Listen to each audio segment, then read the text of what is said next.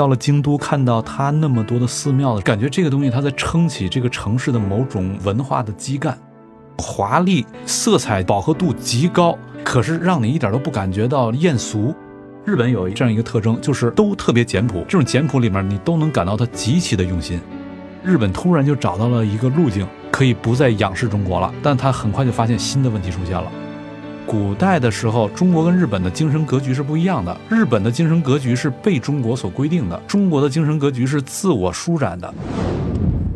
大家好，我是何必，欢迎收听由大观天下志制作播出的播客《东腔西调》。在接下来的一段时间中，我将邀请我们的老朋友外交学院的教授施展老师来分享他在过去十多年中在世界上不同的国家、不同的地区的旅行经历，听他来讲一讲这些国家和地区的历史与文化。那这个系列的名字呢，我们就起名叫《列国志》。施老师跟大家打个招呼。大家好，我是施展。咱们这个栏目就叫《列国志》，是吧？对，就是周游列国，颇有当年孔子的风范。对，所谓这个列国志，一方面是周游了若干个国家，然后在这儿有一些很具体的、很现实的观感。但是咱们聊嘛，肯定得聊出点不一样的东西出来，所以会更多的把它的历史、它的政治，跟刚才咱们所说的那些观感，会把它揉在一块儿，争取能够把这个东西聊到一个相对高一点的维度。不仅仅是一个简单的游记的性质，更希望能够达成一个类似《海国图志》或者是《营环志略》的感觉。对，简单的游记，这个实际上能够出国的人现在非常多，估计很多听众朋友也都去过这些国家，所以简单的游记，我觉得就没有必要聊了。咱要聊，就得聊点更多的、更底层、更深层的，关于历史啊、关于文化呀、关于政治啊等等这些东西。好，那施展老师的《列国志》在接下来我们就会开讲了。接下来的规划是，除了亚洲之外，那施老师其实在过去十年中，亚洲、欧洲、非洲、美洲、中东跑的地儿确实还不少。嗯，基本就是除了南极企鹅和北极熊没见过，该见的也都见了。拉美和澳洲没去过，如果没有疫情的话，有可能去年、今年拉美有可能我会去一趟。结果疫情一来，啥都泡汤了，略略可惜。希望日后等您再一次有机会出去的话，将这最后一块拼图给它拼完整，可能真的就是已经不仅是列国制，而是是一个环球制了。嗯，那今天就聊一聊咱们从最近的开始，近邻日本。日本您去了几次？日本说实话，就是我出国去了若干个国家，走了有很多次之后才去的日本，因为总觉得这地儿近嘛，所以也不着急。结果没想到，等到去了一次日本之后，接连的不断的去日本。主要是跟家人一块儿去度假去玩儿，因为那会儿有小孩了，要想带小孩出国去玩的话，呃，你没有办法坐太长时间飞机，而去趟日本的话，这个坐飞机时间跟去趟广州差不多。嗯嗯，对，所以我们就觉得这个距离是可以承受的，而且比较适合亲子游。呃，对，因为日本它的生活特别方便嘛，到了日本才有那感觉，确实是怎么样能够让你生活变得更舒适、更方便，所有的细节几乎全都想到了。当然，这是说在这个还没有线上服务的时代哈，嗯，所以在日本似乎它的线上服务也不是那么发达，因为它下楼就是便利店，你在任何一个地方你下楼，大概都走出也不超过一百米，一定会有便利店，而且便利店里面你的日常生活所需在里面全都能够搞定。你要有那种非日常生活的，那搞不定。但是非日常生活嘛，你也不一定非得家里楼下搞定了。因为任何地方都如此之方便，所以像咱们这边特别方便的外卖呀、快递呀什么，反倒在日本似乎变得不那么必要。因为它的线下发达到从咱们这标准来看，最起码咱们生活在北京，觉得北京也是一个很方便、很发达的大城市了。但是那种就是对于个人生活的那种方便度而言，从线下的角度来说，跟日本的完全没法比。这一点，北京不但跟日本没法比，跟上海也没法比，跟上海、苏州、杭州什么这种中国南方的城市都没法比。对，那日本您总共大概都去过哪些地区？第一次自己去日本是一个学术会议，嗯，所以那次学术会议我是去了京都、去了东京、去了这俩地儿。然后后来那几次是去日本，都是带着家人去度假。咱们出去玩肯定还是想找这种相对感觉有文化的地方，而日本的文化主要都在关西，也就是京都附近。所以后来再去的那几次，带着家人去那几次，都是在京都的周边来回跑。什么大阪啊、宇治啊、奈良啊、姬路啊，还有什么咱们学日本明治维新的时候曾经提到过的，我印象特别深，有个地方叫福建。当然，这个跟咱这福建不是一个，那俩字儿都不一样了。嗯嗯。就在京都旁边，就是呃，类似于这些地儿，都陆陆续续全都跑过。所以你去关西要比关东走的地方更多。关东我只去过东京，哦而且那次是学术会议嘛，那个时间也比较有限，在东京也没有怎么认真的玩儿，只是中间有一天晚上有一点时间了，于是就跟我以前就认识的一个朋友，他在日本的千叶大学在那当老师，然后我就那个给他打电话啊，说那个带我转转。这哥们儿开车从千叶跑到东京，还行吧，那个不到一个小时就能开过来。然后那个带我特地去一个路口，我说这路口有什么看的呀？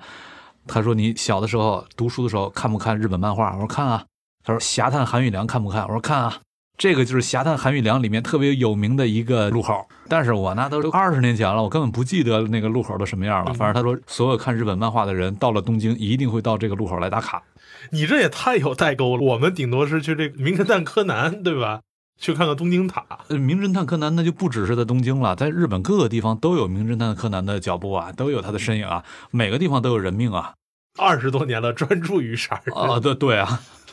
那说回你的旅行足迹，既然你以关西、以京都为中心去逛的话，就不得不想到说，日本其实有很多很多的古迹在京都以及奈良周围。呃，对，那会儿古迹特别多。对，而且这些古迹就是在咱们一般人来看呢，就是其实跟中国的这个古代建筑几乎是同样的这种建筑方式建筑起来的。而且从历史上来说的话，日本从大和国家步入到更加中央集权的这个天皇朝廷的这个过程中，那很重要就是向中国的隋唐这一段时期学习，那派了遣隋使、遣唐使，所以我们会看到，在关西地区的很多文化是与中国唐代时期的这个文化非常类似。今年的镰仓院大展再一次将这个遣唐使时期从中国接回来的这些文物再次给拿出来展出，比如这个罗甸的琵琶呀，对呃，各种这个屏风啊，都能看到很深重的唐朝的影子。那像在奈良这种城市，或者是京都这个城市，你在转的时候，在空间上会给你什么样的感觉？哦，那个感觉非常好。嗯就是京都这个城市就很有意思。京都这城市从那个空间的布局上来说，有点类似北京啊。不过实际上它不是仿着北京啊，它是仿着洛阳或者长安来建的。就是也是方方正正。对，特别方方正正。所以就是在北京生活了几年的人，居然分不清东西南北，你就觉得很难想象。对，睡在床上都是你往南靠点儿身，往北靠点儿身。对，但是在上海，我就到现在也分不清东西南北，因为它路都是弯的嘛。嗯嗯，对，但是在北京你就没法分不清东西南北，除了在望京地区，因为望京地区这个路都是斜的。咱们在西安也是一样，就是今天的西安也还是这样吧。那个西安城里面，它的路也都是正南正北的。那么到日本京都的话，就是会感觉很类似的感觉，它的路全都是正南正北的，而且有些地方你就会感觉，甚至路的叫法都很熟悉。我记不太清楚了，那叫这个什么什么几条几条，是就类似这种，我记得不是太清楚了。有点像前门地区的廊坊头条那种感觉。呃、对，而且就是呃，京都它在历史上有一个说法，就是说日本人曾经自个儿写历史，曾经提到过。当然，这是那个近代以前的历史人写他们的历史哈，嗯嗯，就说这京都城，说这个京都，我们这京都建的特别好，然后这个京都分成两半儿，其西就是它的西半部号曰长安城，其东号曰洛阳城。所以就是呃在历史上，它是自称洛阳的，自称长安的。两京加在一起，啊，对，两京加在一起合为一个京都。所以到了今天去这个京都的时候，仍然能够看到各个地方都在写着“洛”什么什么东西，洛阳那个洛。呃，然后就是在过去历史上，他的那些大名什么的，到京都来朝见天皇，那会儿就叫做上洛，上到洛阳。然后到今天，包括在京都的公共汽车，公共汽车上面也会写着那个洛什么什么东西。就是始终是有一种以洛阳自命的这么一个感觉。当然，对他来说，洛阳不是一个城市，洛阳实际上是一种文明的巅峰的象征。嗯当然，日本有一个很有意思的东西啊，就是他经常会拿自己就当成天下。当然，中国过去我们历史上也说自个儿天下，但是毕竟中国比日本大嘛。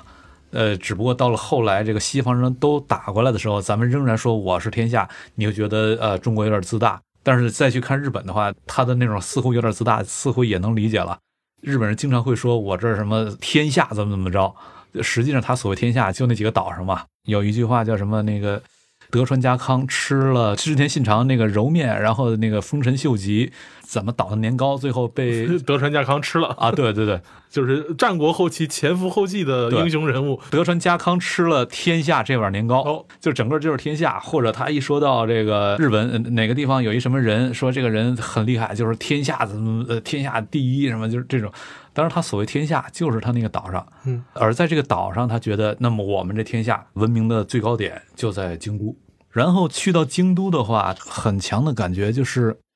说实话，我在那儿有的时候我就有点难过，因为那个城市里面到处都是寺庙，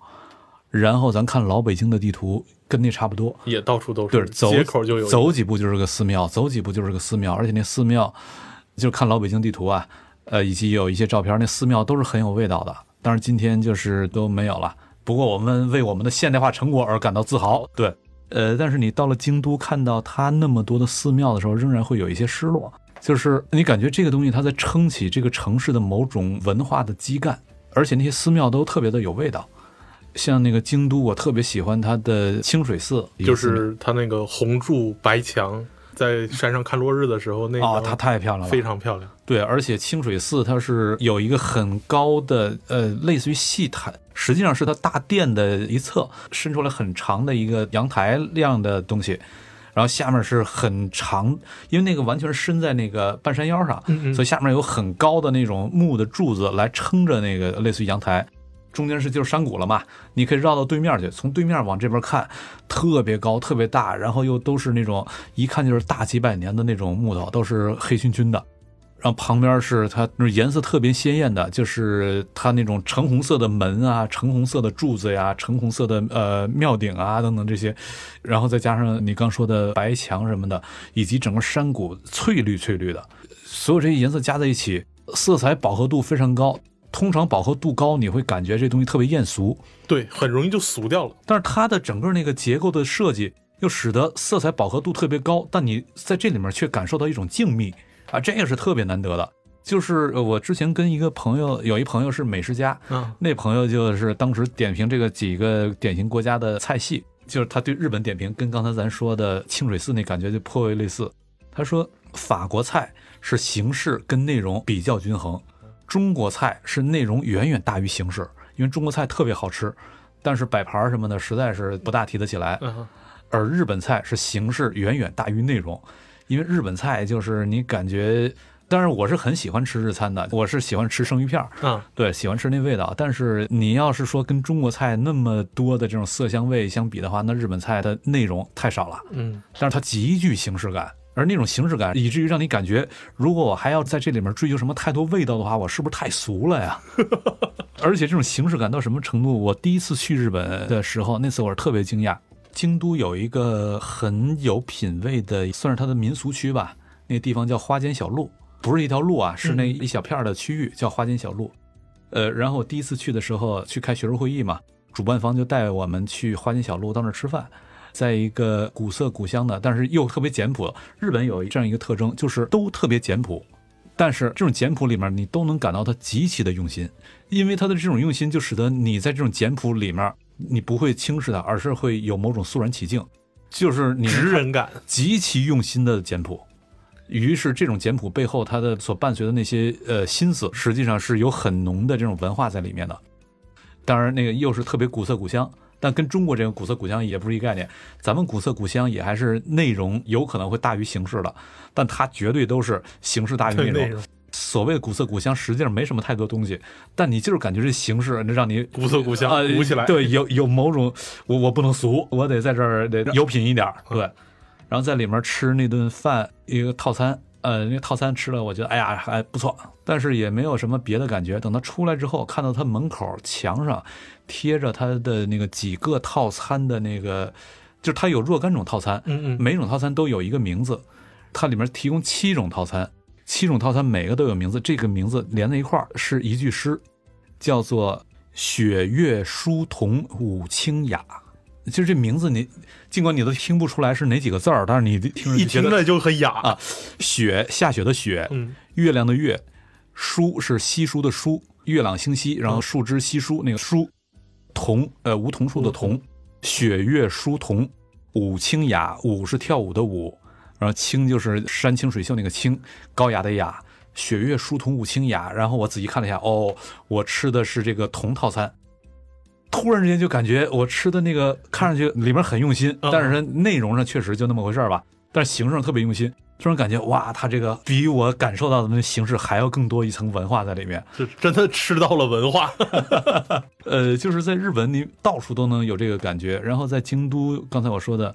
城市方方正正的，就走几步就是一个很大的一个寺院，而那寺院能看出来非常有年头。都是大几百年的，当然有一些它是实际上战火当中后来都毁掉了，又重建的，但是修旧如旧，它在形式上能够做到极其的到位，极其用心的做旧，做到你看不出来是他做的旧，所以就是形式上也感觉这是大几百年的东西，这个整体的性的就给你那样的一个感觉。但是京都毕竟还是个大城市，接下来我又去到像奈良啊、宇治啊这些就都是属于小城市了，小城市对。尤其像宇治，宇治它最核心的那个寺院叫做平等院，平等院的那个就是那种华丽，色彩饱和度极高，可是让你一点都不感觉到那个艳俗。就是日本人做这种东西，他的呃很微妙的那种拿捏，确实是很在行。在宇治，在奈良都是有很强烈的这种感觉，尤其到奈良去看到它的东大寺，还有唐招提寺。那唐招提寺是鉴真东渡之后鉴真修行的那个寺，对，呃，那个寺一进去真的是又回到唐朝的感觉。一进到寺里面，那些呃树啊，那树一看相当有年代。然后那个地下的地面上布满了青苔，那个青苔就是让你看上去就是觉得，一般情况下青苔给你滑溜溜的感觉，但那青苔就给你一种厚重感。主要是它整体氛围营造出来的，使你觉得这青苔也不滑溜了，也不油腻了。然后在里面那个唐昭离寺本身也是非常的朴素简单，但是那种文化感非常强。然后再到旁边那个东大寺，东大寺也是呃仿唐代的寺建的，但是后来毁过好几次。最近的一次重建放在中国的话，约等于到了明末的时候了吧？明末清初的那会儿，具体年代我记不清了。但是仍然，它的这个气质是仿唐朝那气质建的。中国这边，我们看在宋以后，实际上辽的那些建筑还是有唐的气质的，但是宋的建筑跟唐的气质就巨大区别了。这个咱们之前聊过，在山西的时候，南北两边的木建筑能看到啊，对对，这气质上区别非常之大。然后再往后到明清的建筑，它跟唐的那种感觉，那个气质上就完全不一样了，完全是两个路数了。可是在日本看它的那些建筑，像他刚刚说那东大寺。呃，完全是一个唐风、唐代建筑的气质，而且规模巨大。看着那个规模，你就觉得这东西有一种震撼感。说到形式的话，刚才您还提到了宇治，那中国人最熟悉的可能就是宇治的抹茶。抹茶，对这个茶道，齁死我了，这就是。就是喜欢茶道这件事，也是一种非常具有仪式感的东西。你有没有尝试过一点？呃，尝试了，就是宇治那个呃抹茶嘛，宇治特别有名那家，我还忘了，反正是从火车站下来往前一条街直着走，走到头就是那间店。让我再去的话，我应该还能找得到那家店，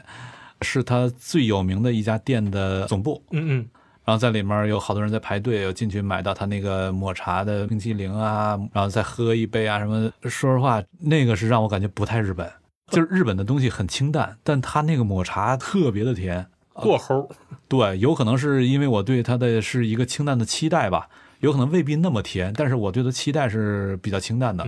结果喝起来那么甜，就是让我觉得这不大像日本。说到这个，你在京都和奈良的这种旅行体验，其实刚才最核心的一个就是你感觉它在文化的形式上要大过于某种意义上的内容。对，这恰恰就是说，相对于中国来说的话。呃，也许我们会对这件事会有某种意义上的优越感，对，因为它没有内容，它只好用形式来凑嘛，对，而内容哪来？内容从咱这儿来的呀，这种的确是一种文化上的优越感。但是考虑到日本这个国家还是相对来说非常特殊，呃，它不仅在历史上跟中国有着非常密切的这种纠葛。而且在近代史上，它和中国这个纠葛就会更加的深厚和这个难缠。整个这个不止日本了，东亚这几国，包括咱们下一期可能会聊一下韩国、中国、日本、韩国这几个国家，在近代历史上的命运完全都是彼此纠缠在一块儿了。你脱离开其中一方，没有办法有效的去解释另一方。对。那今天说到日本的话，我们就会发现，由于在近代史上，其实我们和日本几乎是在同一时期遭受到了西方文明的直接的侵扰。嗯呃，以至于两国都开始有某种奋起直追的感觉。嗯，但是日本这个国家，我们就会发现它的转身过于急速，以至于给中国造成了太多的苦难。所以我们在回首的时候，尝试去在苦难的过程中去寻找一个新的自我主体性定位的时候，往往会倾向于对日本有一个批评。比如说，在整个战前时期，日本虽然在军事上、经济上努力的去学习西方。富国强兵，嗯，但是他在他的思想和文化上依然对东亚有着某种认同感，比如非常著名的京都学派，嗯啊，像内藤湖南啊、宫崎市定啊，以及再比如说这个像百鸟库吉啊，嗯这些学者，他们大量的文史研究都依然是立足于中国，或者说他们所谓的东洋史，其实某种意义上还是以中国为主体的一个历史的研究。对，这没有办法，就东洋史的主体本来就是中国。对，所以我们就会批评他说，尽管你在努力的尝试以以一个先发国家的方式在对中国有着各种各样的欺侮，但是你的文化区依然在学习着我们，而且你还是形式上大于内容，你并没有把中华文化的精髓学到这里面。所以我们现在看很多抗日剧里面会特意强调这样的桥段，它虽然不一定真实的在抗日战争中发生，就是我们的编剧会安排一定的桥段在剧里面对当时的日本侵略者会有一个批评说啊，你们尝试去学中国的仁义忠孝，但是你们最后学的什么？你们是愚忠愚孝的这种武士道，毫无人性、非常残暴的这种武力的争霸。这个时候我们就会发现，的确像你刚才说的，东亚这几个国家它互为镜像，它日本某种意义上。至少在战前一直是在对东亚的中心，就是我们的长城以内的中原地区有着某种向心力。这一点其实最明显的是丰臣秀吉，当时几乎是一统日本的天下。嗯但是他放眼一望，在这个基本就是平定战国以后，没几年他就决定我要出兵朝鲜，再打大明，我想要占领北京，让我们的天皇搬到北京去，奉天皇于北京。对，真正的成为一个天下的中心。这时候我们就会发现，日本人对于对于东亚天下中心这个执着，他是非常清楚的。实际上，东亚这三国都是刚你说的互为镜像，不过韩国可能是处在另外一个处境里面。咱先说中国跟日本吧，等到下一期再仔细的来聊聊韩国这个事儿。日本跟中国，它在文化上，它始终处在一个很纠结的状态，就是日本它自己的原生文化就是神道教，但神道教它形式内容都一般般。基本就有点萨满感，一个神话加一个萨满，呃，然后一大堆乱七八糟的大大小小的小破神，然后在那儿拜一拜，什么就是它从形式到内容都一般般。所以在古代，他要寻找这种真正有水准的文化，寻找它的内容，中国传过去的，甭管是儒教还是佛教，当然也有一些道教，就是这个都是对它在文化上有很大的这种提升。所以日本它就会面临一个问题，就是我的文化都是从中国来的。那么我面对中国的时候，始终就有一种在精神上有一种仰视感，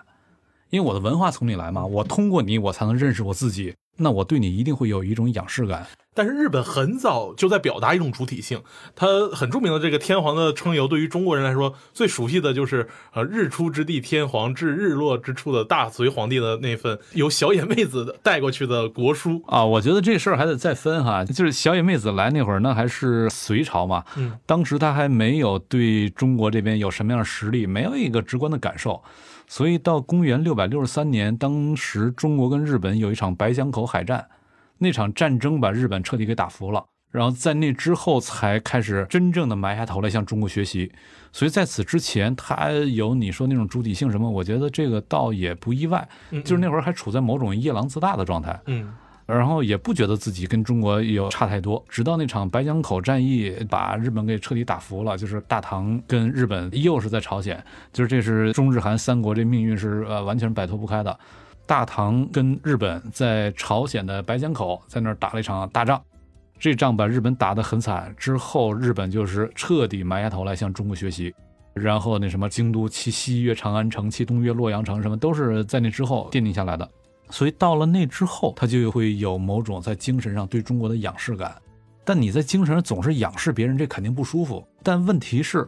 我不仰视你，或者我能够从文化上我发展出我独立的一个东西，而且它的水准丝毫不亚于你，甚至更高于你。那么我这种仰视的这种不舒服，我就能够摆脱掉了。对，有一定程度上的消解。但问题是，日本它一直自个儿没发展出来这个东西，没发展出来这个东西，那就有另一个选项，就是索性我占领你，由我来统治你，那这个问题也能消解。所以就是丰臣秀吉他要奉天皇于北京，这里面既有他的个人野心的一面，但是野心你往哪个方向野，这也是有你的某种潜意识的驱使的。就是对他的这种潜意识来说，在北京这才算是中原，这才算是天下嘛。因为你要是从儒教的这个视野来看的话，中原天下，这才是一个大丈夫当所居的地方。或者说从这个儒家的经学的自身的呃思想来说的话，大一统所确定起来的王道的这样一个儒家对于王者的合法性或者正当性的认同。它一定是以中原为中心的大一统，在春秋这部呃儒家经典里面，它所规定出来的一个你能接受的思维框架的，对，已经限定住了。对，而且这个就是中国的古代典籍里面更进一步的，这个哪算中原？它有一个很具体的规定。首先，禹化九州，就是禹贡里面大禹化天下化为九州，然后画九州的时候，他又搞了一系列的山，有五岳，然后还有这个岳山，还有镇山，每一州都有一个镇。呃，有五岳，有九镇，五镇、九镇，在早期是九镇。当早期的九镇是对应于九州的，每个州都有一个镇山。因为每个州都有个镇山的话，那你这个就是太属地化了。嗯，所以就是到了隋的时候，他把这个给改了，改成了四镇，东西南北各一个镇。北镇伊吾吕山，就咱老家旁边啊啊，北镇伊吾吕山，然后这个西镇吴山，在今天的这个陕西东镇那个山东的好像是宜山。然后南镇是浙江的贵集山，后来在唐还是宋的时候，又加上了一个中镇霍山，霍山在今天的山西。山西对，这样东西南北它就不再是一个很具体属地化的了，它又一进一步的给抽象为一个普世的方位。那么这就会带来什么结果呢？五岳五镇加在一块儿，它勾勒出一个很具体的空间。严格来说，王都是应该在岳镇所围起来的那个空间中间的。如果你的王都完全在这个岳镇之外的话，你就差点事儿，你就绝对不算中原，你算夷狄。对你哪怕再有武力，你在文明的空间里面是一个是个夷狄，夷狄，你永远在偏在外面。对，所以就是在近代以前，日本甚至曾经有一些文化人，就是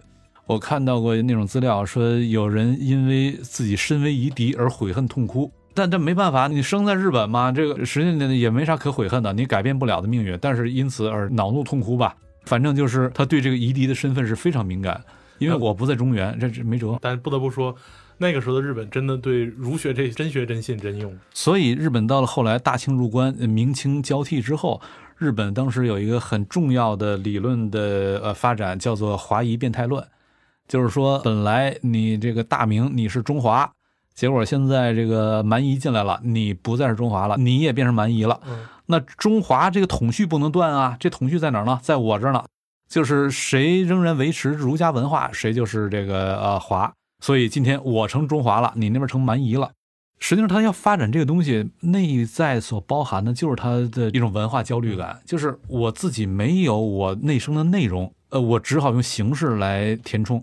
可是用形式填充内容，这就相当于你买月饼的时候，我买的是月饼啊，我买的不是月饼盒啊。但是现在这月饼全都是这个 礼盒，全都包装的极度的过度包装。实际真正应该注重的是月饼本身嘛。但是日本它月饼它自个儿做不了，它就只能去在盒子上下功夫。呃，那这就是一定是他的某种焦虑。嗯，这一点上，其实明清之变的时候，在接下来我们未来要讲的几期里面，像朝鲜、越南。对，其实都有这种，都有过这种华裔变态的一个华裔变态的一个讨论，有过这个说法。对，那日本的这种心态似乎到了二十世纪也没有发生太大的变化。假如说他在中古时期学的是唐朝的话，那明治维新之后，他主要学的是欧洲，学的西方。对，我觉得他这就就特别有意思。我在得到 APP 上有一门课，音频课《中国史纲》，在那里面我就对日本做了一个分析，因为要分析近代中日的命运纠缠嘛。嗯。我就来分析了一下日本啊，说日本它在近代以前始终处在刚才咱们说的那种焦虑当中。我面对中国得仰视，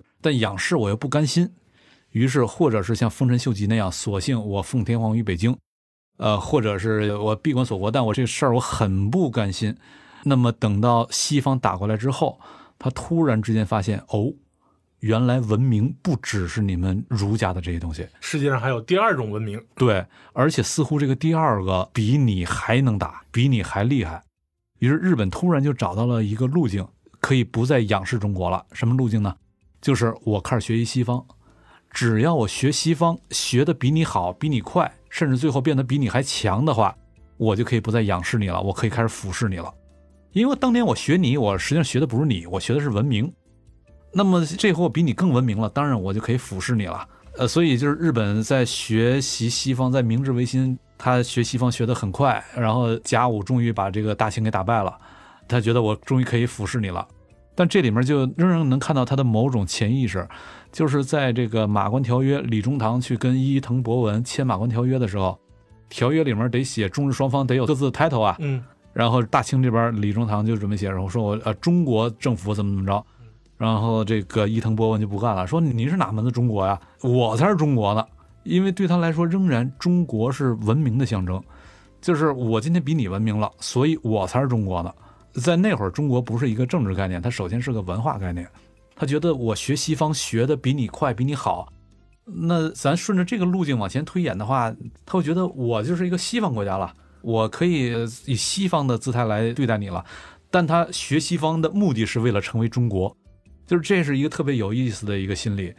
就是，我在对日本做一个精神分析，分析的时候，我感觉就是他始终内在的一个精神焦虑，就是在古代我得仰视中国。那么我必须得克服这个问题。到了近代，我终于找到办法了，就是我只要学西方比你学得快，比你好，比你强，我就可以俯视你了。这是他的一个内在的一个精神焦虑。所以等到他终于把中国打败的时候，他会不用西方的名字，而仍然用中国的名字说“我才是中国”。实际上，这反映的是他内心的那种焦虑嘛？他那种焦虑以某种方式变形的释放出来了。但是他学西方学得很好，打败中国之后，他觉得自个儿成了中国了，但他很快就发现新的问题出现了。就是我终于不再仰视中国了，但我不得不仰视西方，因为我之所以能够俯视中国，恰恰是因为我学西方学的比中国好，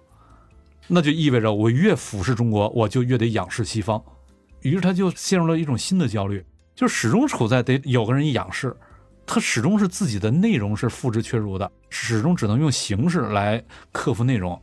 但用形式克服内容这事儿，这就相当于用包装盒来替代月饼吧，这没人能吃包装盒了。所以他就是还是处在这种焦虑里面，而这个焦虑是驱使他后来一战、二战，尤其是二战。一战的时候，他是是渴望通过这场战争，我来跟白人能够平起平坐。结果在凡尔赛会议上发现，这个白人不给他平起平坐的机会。威尔逊提出要民族自决，然后日本人就又提出一条，说这个民族自决一律平等。那么我们首先要提种族平等，就是白人跟黄种人要平等。但是这个议题就被西方列强就给 pass 了，不许你谈。就是日本就感觉特别搓火，就是合着我已经把你们白人有些都给打败了，把俄国人给打败了，然后一战里面我是战胜国呀，把德国人也打败了呀，合着你们仍然不拿我当回事儿。我仰视你的这个问题，我甚至无法通过战胜你的一部分来解决这个问题，那索性我得把你们全都战胜。于是就有了二战。二战它的一个动员的口号就是。黄种人、白种人之间的大决战嘛，通过日本带领所有黄种人联合起来，把白种人赶走，黄种人要自己做自己的主人。呃，就是他这个口号，它里面的这个是否别的黄种人接受，这是另一个问题。但对他自己来说，他只有用这个口号，才能给他自己找到一个充足的战争的正当性。但问题是，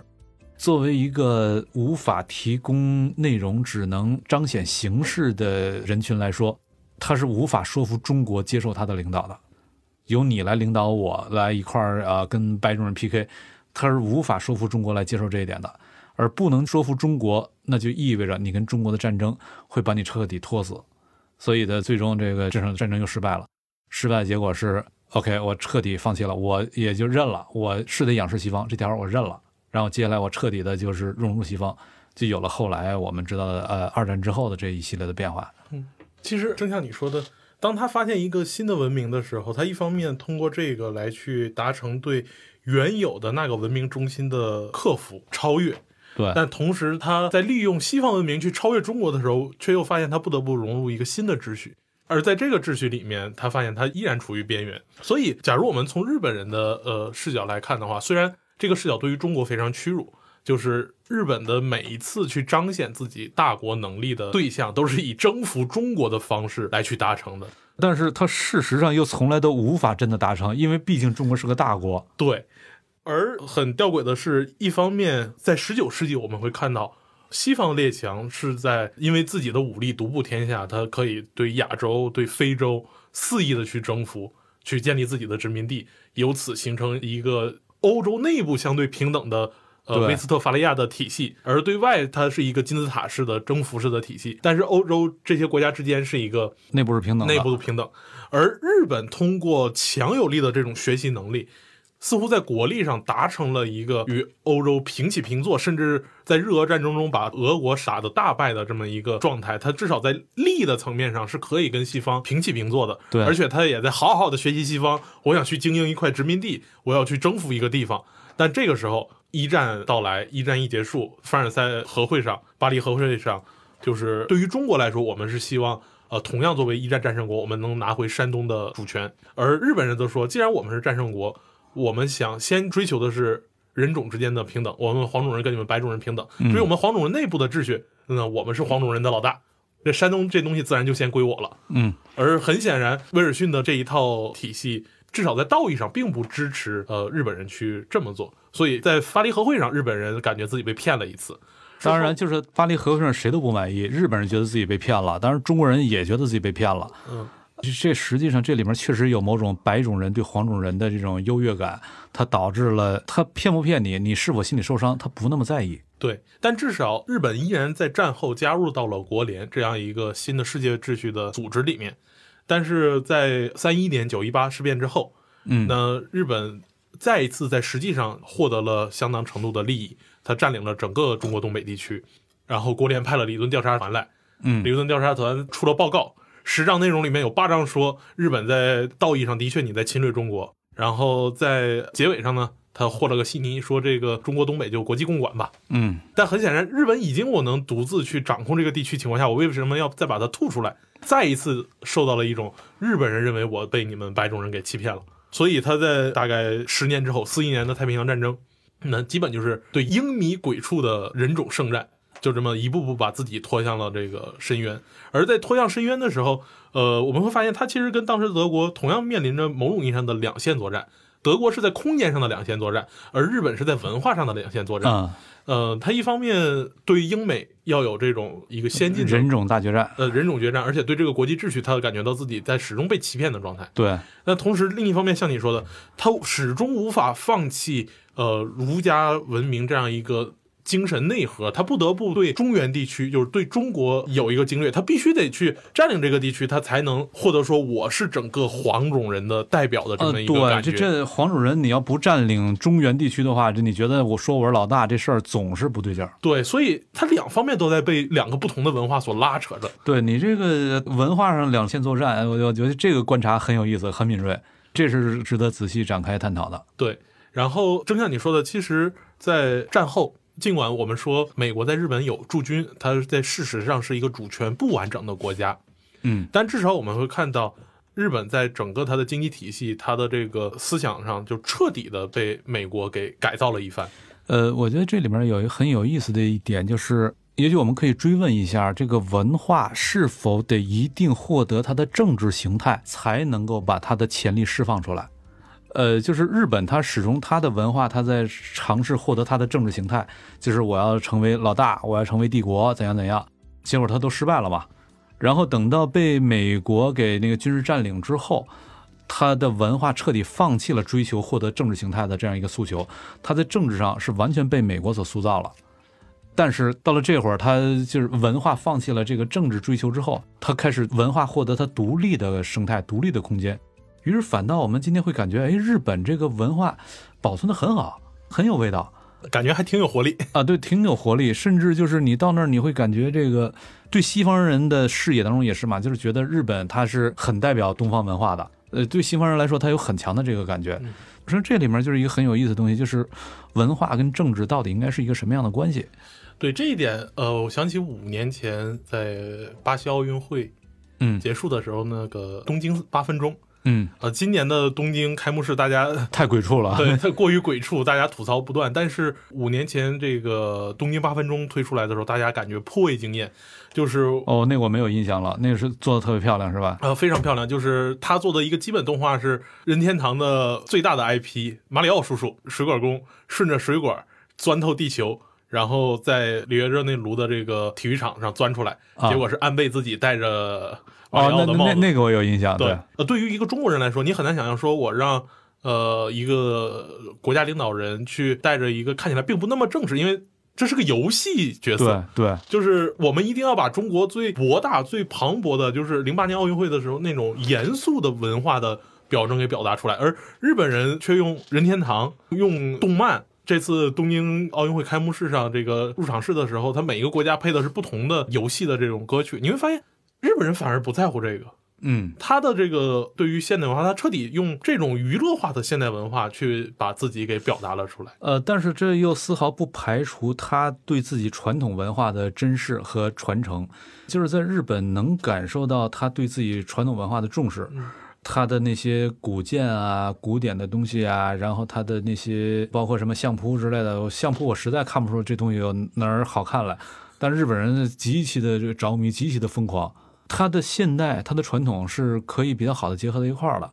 我猜想这个应该跟它的文化放弃了获得政治形态，因为这里面你就能感受到它的文化就很松弛嘛，它没有一种精神紧张、精神焦虑，很松弛。就它不必把每一个文化要素都视作一个神圣性要素。呃，对，因为假如文化和政治拉得过于紧密的话，它需要文化给予政治外部形态的，一个需要获得神圣性。合法性的去对，支持。这这反过来也会让这个文化本身它会背上过重的包袱。对，就是如果文化不再追求它的政治形态的话，那么这个文化它就不再是那种以神圣性要素表达出来，它更多的是帮人提升自己的品味，获得自己的某种精神安顿。但是我们刚才说的是它的娱乐文化的这种松弛的表达。回到其实咱们俩都比较熟悉的这个学界来说的话，嗯日本的呃历史学在近年其实反而有一个新的发展趋势，特别是随着国内很多出版社开始引进这个日本的世界史的这个讲谈社的那几套是吧？，对讲谈社已经引进三套了，讲谈社的中国史、讲谈社的世界史，还有讲谈社的日本史，对已经已经三套了。嗯，那与此同时，中国其实也开始对于中亚的历史、内亚的历史有一个这个关注。我们就会发现，日本学界，假如说此前对于东洋史本身还有着某种坚持的话，现在会看到他的东洋史的从业的学者越来越少，但反而说他研究世界史，特别是像从冈田英弘、杉山正明。这些可能在我们看来会有一些问题的呃学者的脉络下面，他们其实在尝试一个新的世界史的叙述。杉山证明就是一个非常典型的代表，就是他尝试从蒙元史的角度重新构建一个古代的全球化的世界史。嗯，不过杉山证明的研究，呃，当然他的研究呃很开脑洞，但是他的研究有点儿我的感觉还，有点矫枉过正，就是他想要那个突破中原中心论对于这个东亚历史叙述的一个笼罩，但是他由此直接走向了草原中心论，他认为中原完全无足观。真正的中心在草原，这这太矫枉过正了。对就是草原上它是有武力，但是你要说这个真正的这这种文化呀、内容啊、生产啊、财富啊，你怎么可能脱开中原来说事儿呢？但是这种史观反而会有一定的趋向，就在于说，它除了这一套史观之外，比较有意思的是，在民间还有一个所谓的世界突厥语语族的民族大会。啊，对，我们会发现，哎，东亚的这个日韩也在参与其中。通古斯语族，对，就是从通古斯到突厥，他们尝试在构建一个欧亚内陆大草原这样一个空间上的民族的连续性的叙事，嗯。去尝试将日本脱开原有的中原中心的东洋史，而纳入到一个类似于由内亚史从蒙古开始构建起来的一个新的蒙元时代的世界史，一直到现在，然后再去讲日本怎么去融入到一个新的海洋的世界秩序这么一个过程。这个时候就会给予日本一个全新的对于古代史的叙述。我个人认为，他似乎是在努力的给自己的古代史做一个精神断啊奶。，那这个从江上波夫的骑马民族从那儿开始，就是就已经开始了对，一直在寻找这个东西嘛。实际上，这个东西也是他用来克服他面对中国的时候他的某种精神焦虑，就是我精神上总得仰视你，这不舒服。嗯，他要克服这种精神焦虑的一种努力吧。你刚说的这一些是很有意思，然后呃我还在感兴趣的另一个点是，实际上中国跟日本在近代以来，它的命运始终是一个纠缠交错的，互相以对方为对手，但实际上，日本以中国为对手，啊，这个你是可以想象的，因为他仰视你，那么他总想把你给推翻掉，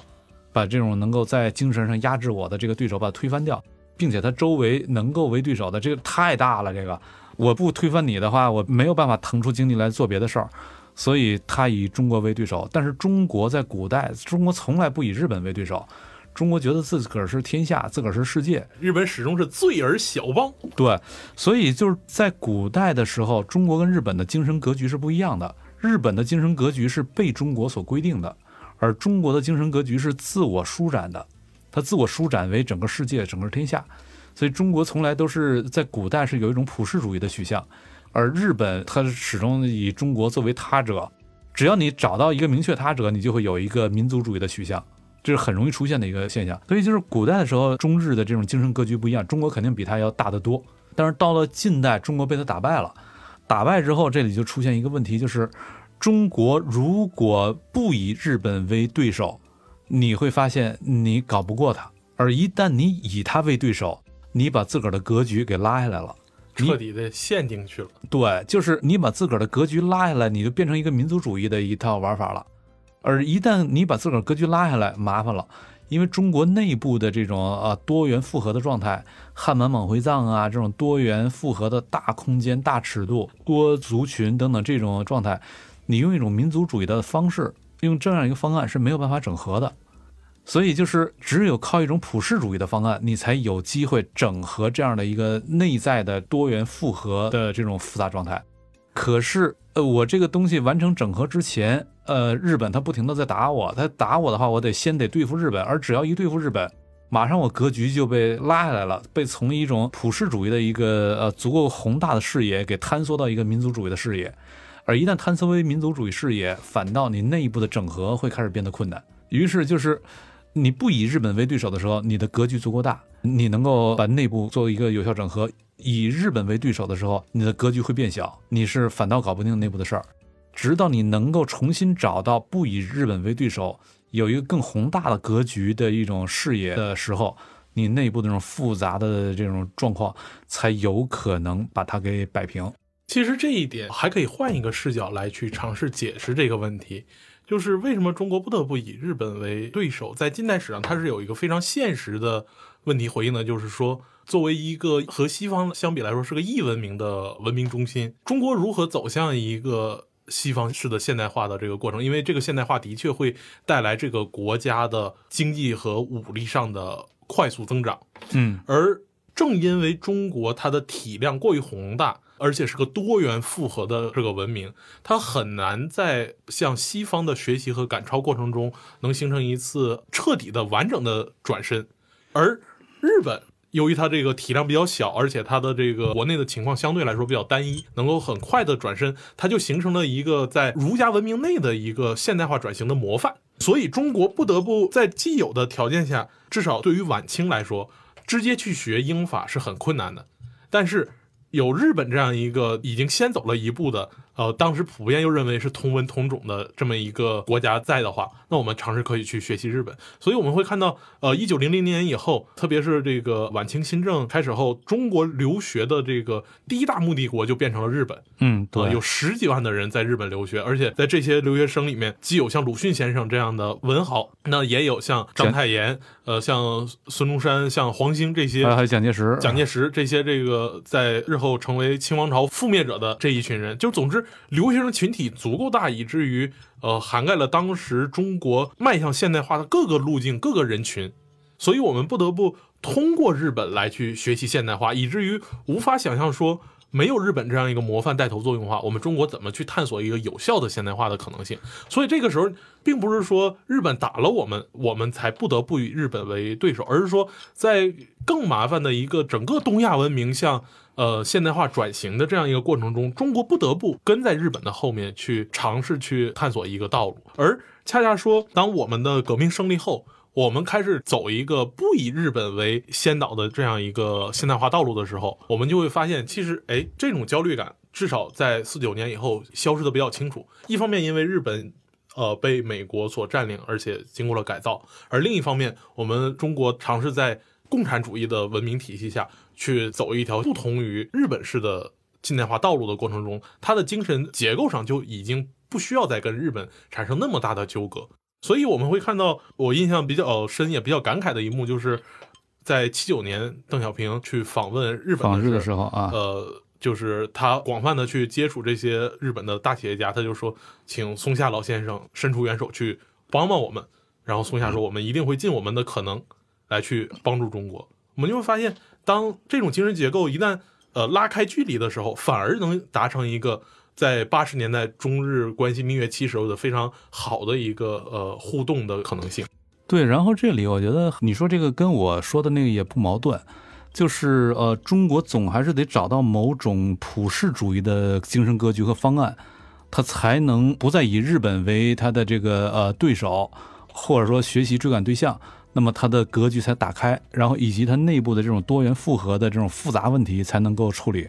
而共产主义本身就是一个，它天然的也是一种普世主义的价值观，嗯，普世主义的意识形态，所以它的格局天然是很大的。马克思呃思考问题从来都是以全球为单位嘛，从来不以哪个单个国家为单位。而且到了二战之后，日本它在政治上它已经完全是没有自己独立的政治地位了，所以就是中国也不可能再以它作为自己的一个政治对手了。同时，中国自己又获得了一个普世主义的一种价值观来作为自己的精神引导，呃，所以它就会呃跟日本这个关系开始能够比较好处了。而且在近代转型的时候，以前经常看到有人在说，你看日本那个明治维新转多好，中国怎么就这么笨，转不好？其实中国跟日本在转型的时候所面临的问题是完全不一样的。中国的问题比日本复杂太多了，一个是这个日本它内部基本是个单一民族，除了北海道有点虾夷人之外，基本都是大和民族嘛。哦，勉强再加上琉球有一点点人，但那都比例太小了，所以它基本上可以当一个单一民族来看。那么在这种情况下，转型的时候，它需要整合的人群，这个任务就比较容易完成。而中国内部汉满蒙回藏就是多元的人群，你要整合起来，你用怎样的一套观念系统来整合这群人？首先这就很难，找到这套观念系统这事儿就挺难的。然后再以及呃，日本它因为儒家不是它的原生文化嘛，不是它原生文化，所以它事实上它不是用儒家来定义自身的，它只是在过去认为儒家之外，我不知道啥叫文明。所以我是追求文明，但我仍然有我的这个，它叫做和魂，阳才和魂，就是类似中体西用啊，对。然后实际上，它这种和魂这个东西，在过去学中国的时候，它也在讲究我们得有和魂，所以它是通过和魂，它来确认我是谁的。那么一旦这个过去我用的中才，今天洋人来了，我用洋才，只要和魂仍然在，我仍然能说得清楚我是谁，能说清楚我是谁这事儿非常重要，因为只有你能说清楚你是谁的时候。你才能说清楚你目标是什么，有了清楚的目标，你才能够对国内进行一个有效的动员和整合。如果你目标混乱的话，那你根本就不知道该怎么动员和整合了，你丧失了号召力嘛。而中国这边的跟日本相比就比较麻烦，就是儒家是我们内生的内生的文明，对日本来说，儒家不是我内生的，我是通过呃和魂来确认我是谁的。而对中国来说，我必须得通过儒家来确认我是谁。那通过儒家来确认我是谁的时候。我要把这个儒家的东西，把传统轻易就抛弃掉，说不清楚我是谁了，我也就无法有效定义我的目标了。我国内实际上整合不起来，而对日本来说，我把这个儒家很多东西抛弃掉无所谓，因为我用这个和魂就够了。我把它合魂上面嫁接中才还是阳才，那都取决于我合魂想要什么嘛。所以就是对他来说，儒家的很多东西，呃，要把它抛弃掉并不困难。然后，因为他能够很容易抛弃掉，反倒他接下来能够保留很多，能随便走的时候，我就不一定非得得让你走了。而在中国这边，我脱开儒家，我不知道怎么定义自身了，他就很难说这个儒家我就那么轻易的放弃掉。呃，你越舍不得放的时候，最后越是不得不激烈的放。所以中国反倒是在这个五四运动啊什么的，就是我们反传统，反的比日本激烈的多。这个都是跟中国作为一个原生性的儒家文化。这样一个文明体跟这个有关联，所以作为一个镜子，我们呃由日本的时候回看中国，我们就会发现，其实，在二十世纪以来，我们成为一个革命的世纪，很重要的一个问题就是我们要寻找一个新的去定义什么是中国的这么一个精神核心。去给自己一个呃自我身份的这个表达。对我们需要呃寻找什么是中国这样一个身份定位，以及我们就是一个中国仍然始终是我们内部的问题非常之复杂，而要整合如此之复杂的这种内部的状况人群，你不得不有一种某种具有普遍主义的方案。只有普遍主义的方案，你才能够整合如此复杂多元的人群。当然，这个普遍主义它肯定不能是对西方那种普世主义的一个简单照搬了，因为任何一个所谓的普世主义，它实际上都是某种文化特殊主义把自己给外扩的一个结果。呃，我们肯定不是那种西方普世主义的简单照搬，那个解决不了中国问题，有可能带来更多的麻烦。但是，我们反过来必须也得意识清楚我们自己所面对的这种问题处境。就是我们内部如此之复杂、如此之多元的状况，你用一种很单一的民族主义的方案是没有办法解决的。我们还得找到某种适合于我们的普遍主义，这种适合于我们普遍主义，